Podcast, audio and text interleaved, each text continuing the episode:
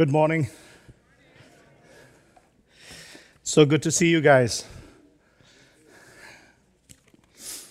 Uh, I love this guy, Brian.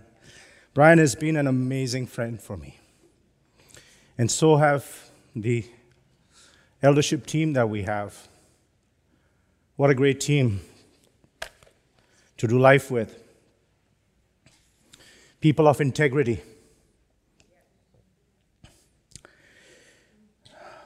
If you're watching us live, we'd like you to know we welcome you here. Glad you could join us. As a pastor at Hill City, it's my privilege to serve you. And we were, we were made for a time such as this. The prophets prophesied about this time. God has given us the Spirit for this time. And God has kept His word intact for this time. In this series of leaning on or leaning in, Mitch asked me to preach, and I waited on the Lord, and the Lord put on my heart to preach about leaning in, in the truth.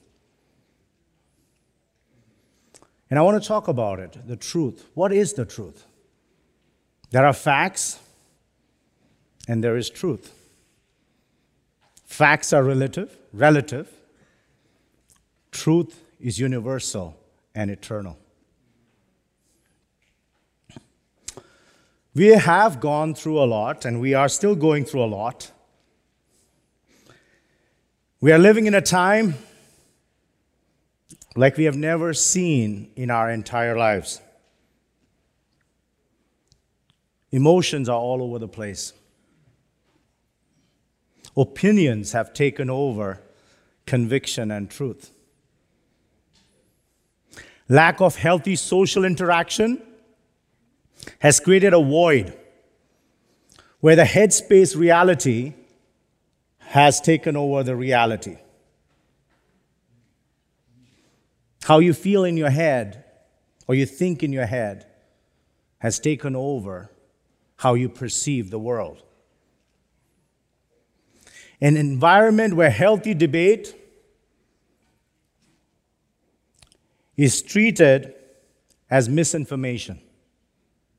You can't debate, it just creates division.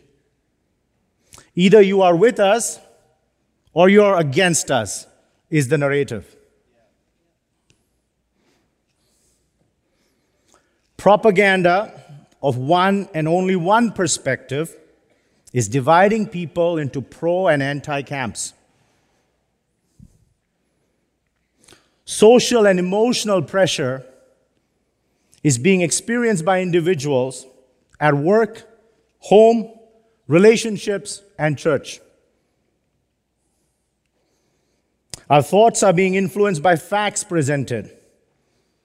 Fear is being used to coerce us into compliance to one way or the other.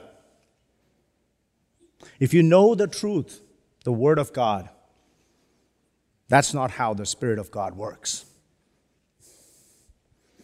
Fear, compulsion, emotional blackmail, hate, coercion are all the tactics of the enemy. Giving into it is playing his game. The Almighty God does not use fear, compulsions, divisions, emotional blackmail. He believes in the freedom of your choice. Your choice to choose righteousness or to choose sin. Your choice to choose life or choose death. He even gave the perfect man the choice to choose to live a life independent of God. That is the God we worship. He also promised Adam and Eve a, Savior, even after they sinned. God is a God of hope. He's not a God of fear. I prayed to God for his insight into what's happening. He reminded me these are like the days of Daniel. Daniel and his friends lived in challenging times of their day. Compulsions, edicts, fearful consequences for not compliance were the norm of the day. You could lose your life for not complying with the authorities. Daniel and his friends did not live in fear. You are the church of God, the body of Christ. You don't have to live in fear. But they lived in prayer and faith. They did not flow with the current. Their conviction was not based on an opinion, but based on the truth of the Word of God.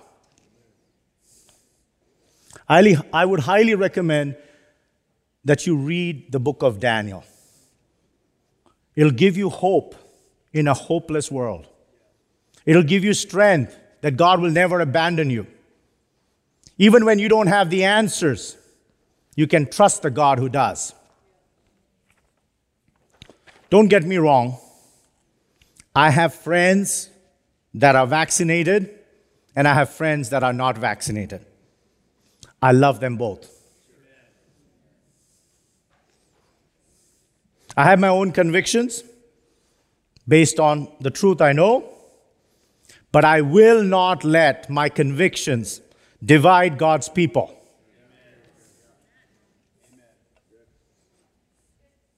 Do you know who divides God's people? The devil. Having the same point of view is not unity. Having diverse point of view is not division. How you approach diversity makes you united or divided. Me and my wife have different points of view at times, but we are not divided. We are one. And we will not give the devil a foothold.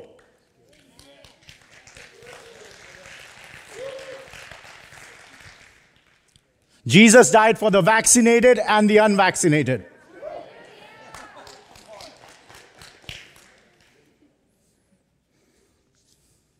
God loves you.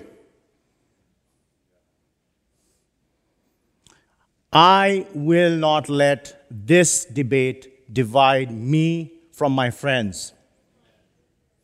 I will respect their choice, and I hope they respect mine. But even in disagreement, will I err on love and unity? If you know my past, I was born a Hindu.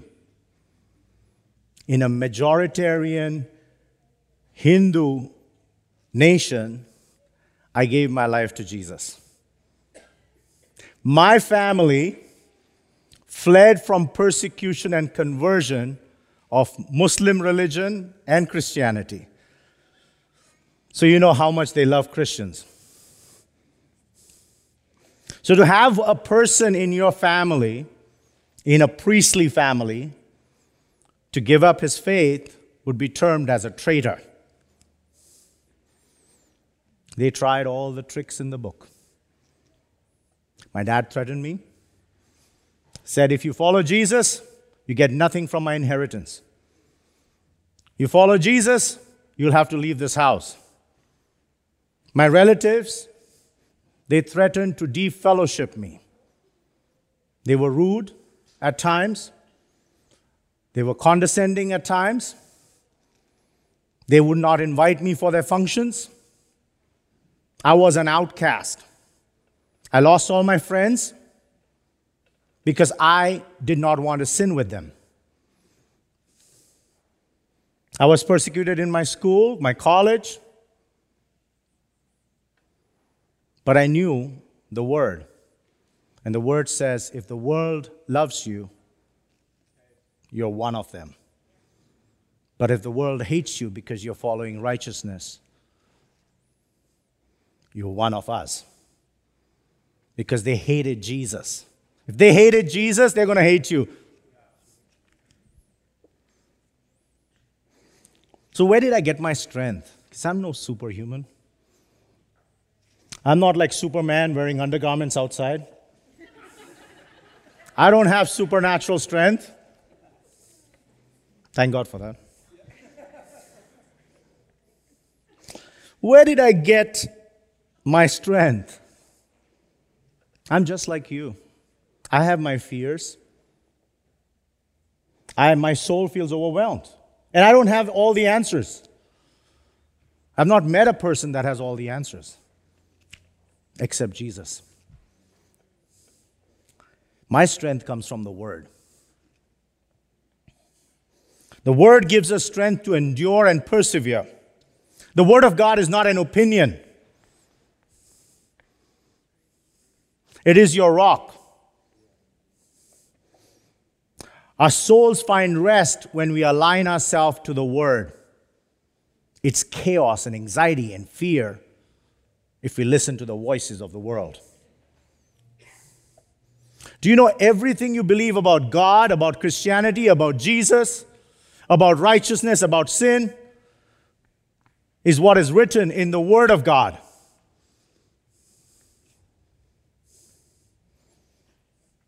And the Word of God is same. It doesn't change with our feelings. It doesn't change with our anxiety. It is the same.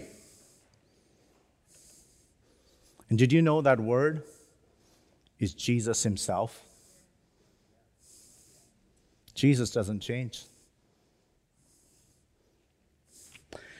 John 1, chapter, chapter 1, verse 1 to 3. In the beginning was the Word, and the Word was with God, and the Word was God. He was in the beginning with God, and all things came into being through him, and apart from him, nothing came into being that has come into being. The word is logos, written word.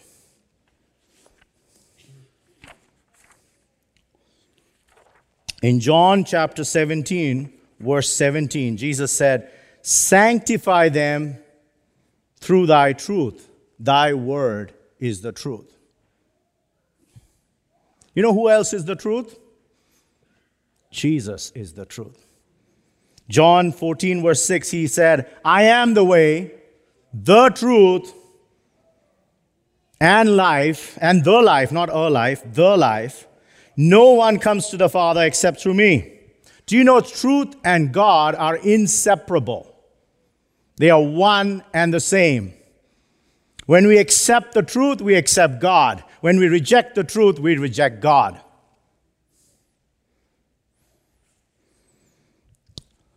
Mark Thomas taught me, and he said, Vivek, if you want to know God, you have to know and understand the truth intimately.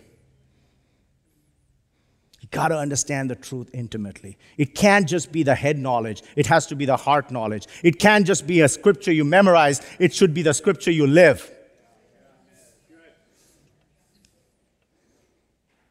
Romans 10, verse 17 says, So faith comes from hearing, and hearing the word of Christ.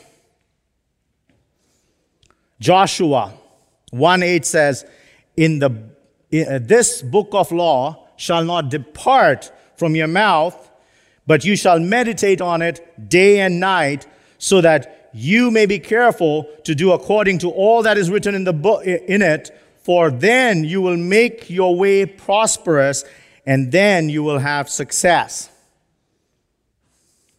What is occupying your mind today? Someone's Facebook post, a news feed, or a video, or the Word of God? What is filling your mind? Because what is filling your mind is affecting your heart. What you dwell on is what you're going to feel. What you feel is going to raise, stir up emotions. The emotions that you are stirred with will lead to action, reaction, and words. Your action and reaction and words become your habit patterns. Your habit patterns become your lifestyle. Your lifestyle becomes your identity, and your identity charts your destiny. So, what are you filling your mind with? I know what I'm filling my mind with the Word of God.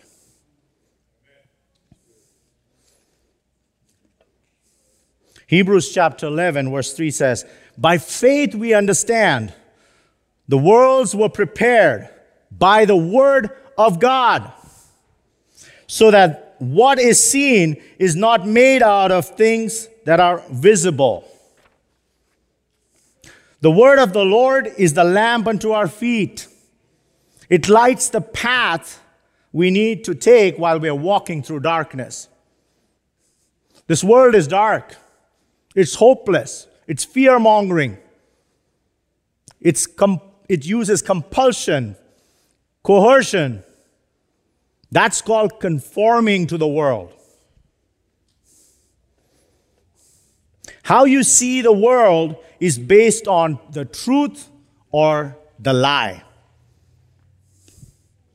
Lie will make you fearful, truth will make you unshakable. Psalm 119, verse 105 says, Your word is the lamp unto my feet and a light unto my path. It's only the revealed word we understand the character of God. as it is explained by God Himself.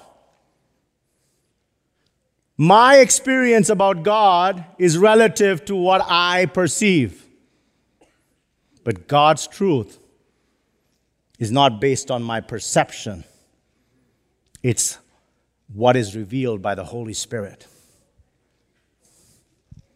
My experience can change, my feelings can change, but the Word of God never changes. All scriptures, not just the words of Jesus written in red in the gospel. All scriptures is inspired by God. And that includes Paul's letters. Paul's letters are not his opinions written to Corinthians or Ephesians and not applicable for Abbotsford. Not applicable for this generation. No, that's the lie. Peter talks about in 2 Peter chapter 3, verse 14 to 16. And I'm not going to read it, but he says, the untaught and un- unstable distort as they do with the rest of the scriptures. So, what Peter is saying, Paul's teachings are actually scriptures. They're not just his letters or his opinions. He says he was inspired by the same Holy Spirit that inspired the Old Testament.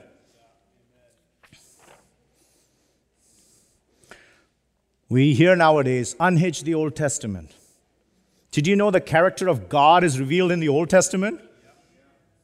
How do you know, how do I know Brian?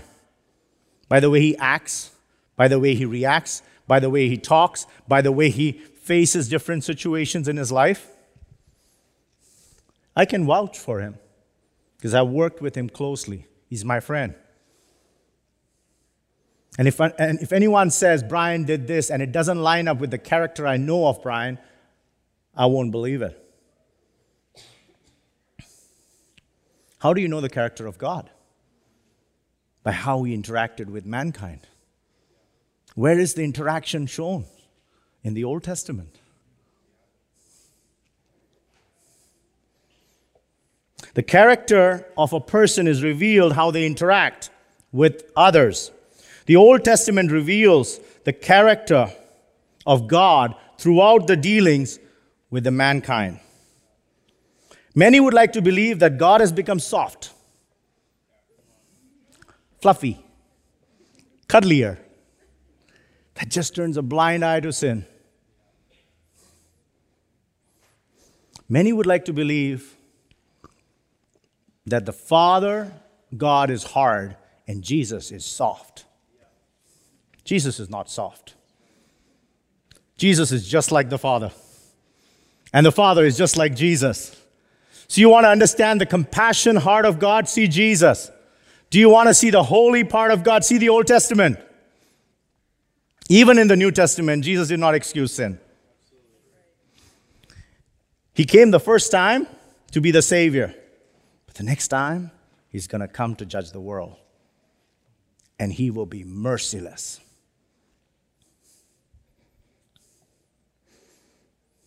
Jesus said, Matthew 5, verse 17, Do not think I came to abolish the law or the, or the prophets. I did not come to abolish them, but to fulfill them. Jesus did not make the word broader to accommodate the world, he made it narrower. Committing adultery was a sin. He says even lusting after someone is, a, is as good as adultery.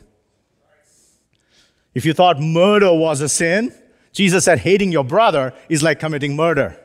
That's not a broader way, that's a narrow way. The character of God is that which is which your re- faith rests on. Did you know that how you perceive God makes your faith stronger or weaker? When you don't have the answers to the situation, you have to rely on the character of God. When you don't understand why your prayers were not answered, you got to rely on the wisdom and will of God. How can you rely on someone whose character you do not know? How can you rely on that character if you have not read the word?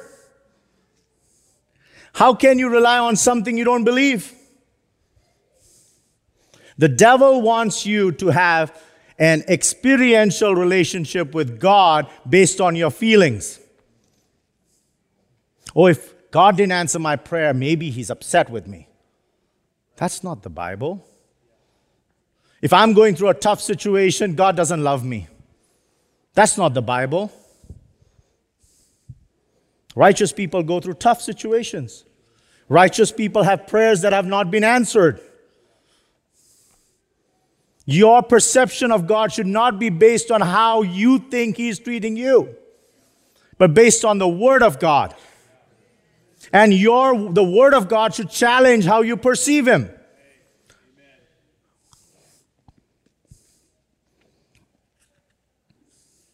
The character of God you perceive is based on your understanding of the truth. If your understanding is flawed of the truth, you will see God as a hard taskmaster. You will see God as someone that excuses and turns a blind eye to your sin.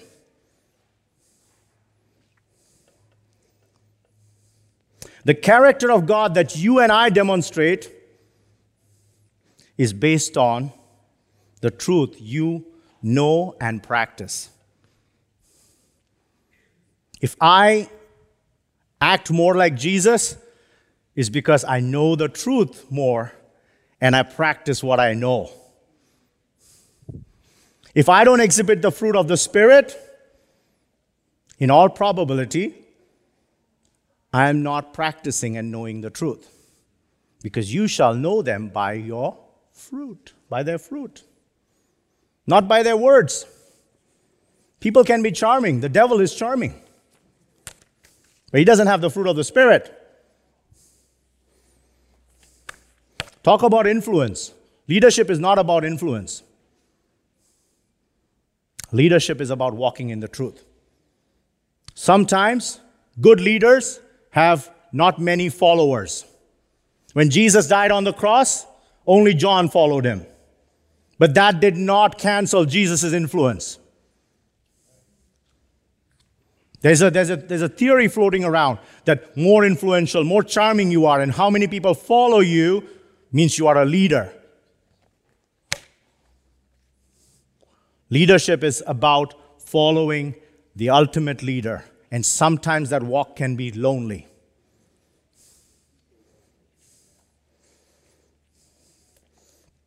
We know who picks and chooses scriptures out of context. It's interesting sometimes. Even the government uses scriptures out of context. Love your neighbor. But what about loving your God? The first commandment takes precedence over everything. Love the Lord thy God. And out of that, you love your neighbor.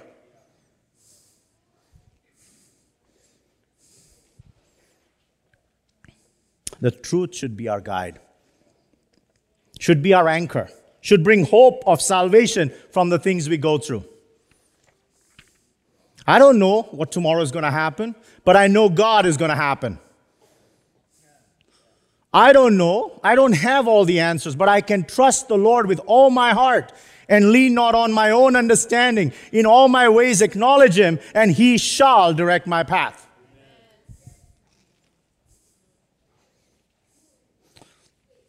When we read, understand, and believe the truth, we practice righteousness. Without the word, we wouldn't even recognize sin as sin.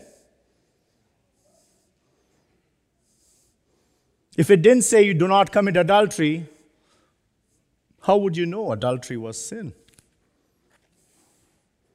Without the law, sin is not recognized as sin. Without the law, there would not be a bad news. There would be no consequences of sin.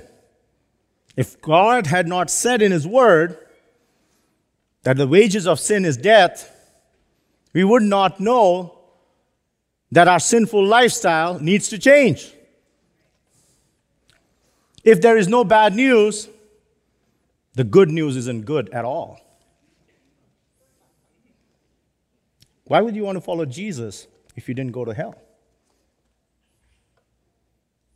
You could continue living the life you wanted to live.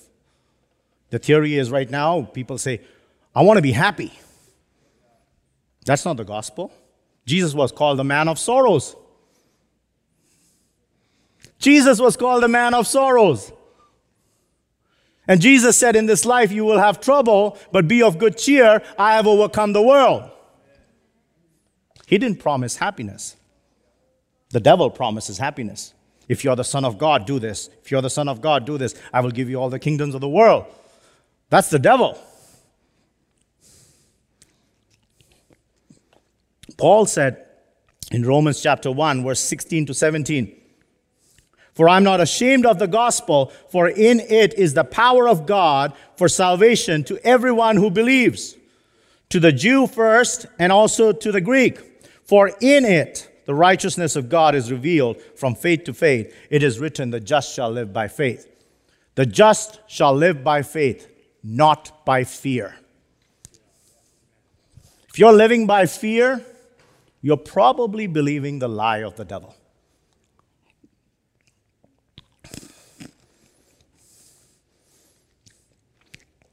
Now, this faith comes by hearing and hearing the word of Christ.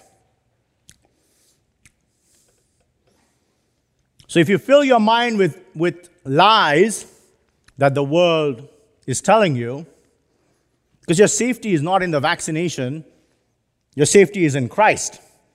So whether you're vaccinated or not, your safety is Jesus.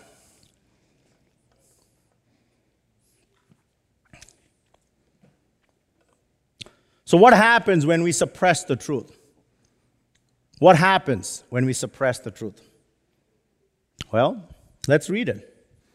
Romans chapter 1, verse 18 to 27. And I'm not going to read the whole thing, but I'm just going to read parts of it. In the, in, for the wrath of God is revealed from heaven against all ungodliness, unrighteousness of men who suppress the truth in unrighteousness. Because what is known about God is evident within them. For God made it evident to them.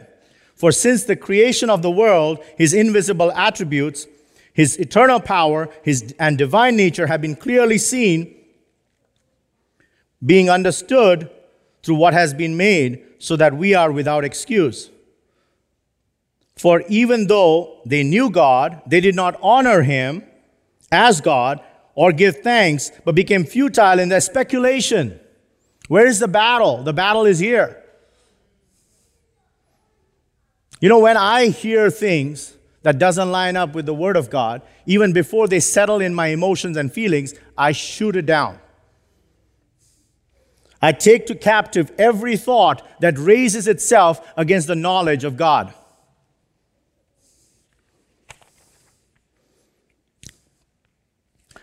The lies don't creep in overnight. Little by little. Little by little, the lie creeps in. And years and decades later, we have deviated from the truth. Without the truth, you cannot live your Christian life. You will constantly be on an emotional roller coaster. You will live out of fear you will make decisions out of it. There will be no moral compass. Without the truth, there is no moral compass. No covenant of marriage. There will be no covenant of marriage. There's no worship without the truth because you worship in spirit and truth. You'll just have an emotional worship. You'll feel the goosebumps. You'll have some tears, but not the truth. Without the truth, you will have this mindset just go as you feel. Do what makes you feel good. Do what makes you feel happy. I want to be happy.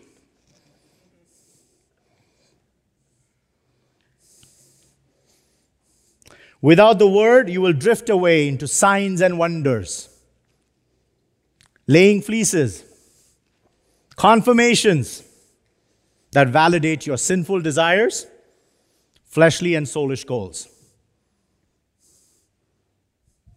I want to be happy. Don't tell me what the Word of God says. I'm going to find a teacher and a church that'll make me happy. You're too hard, Vivek. You're too hard, Brian. Make me happy. Make me feel good. Tell me what I'm doing is right.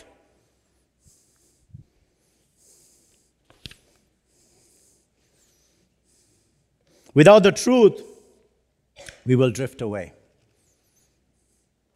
Let's look at what Paul talks to Timothy in 2 Timothy chapter 3 verse 1 to 9. Now, you tell me if we are living in these days or not. But we realize that in the last days, difficult times will come.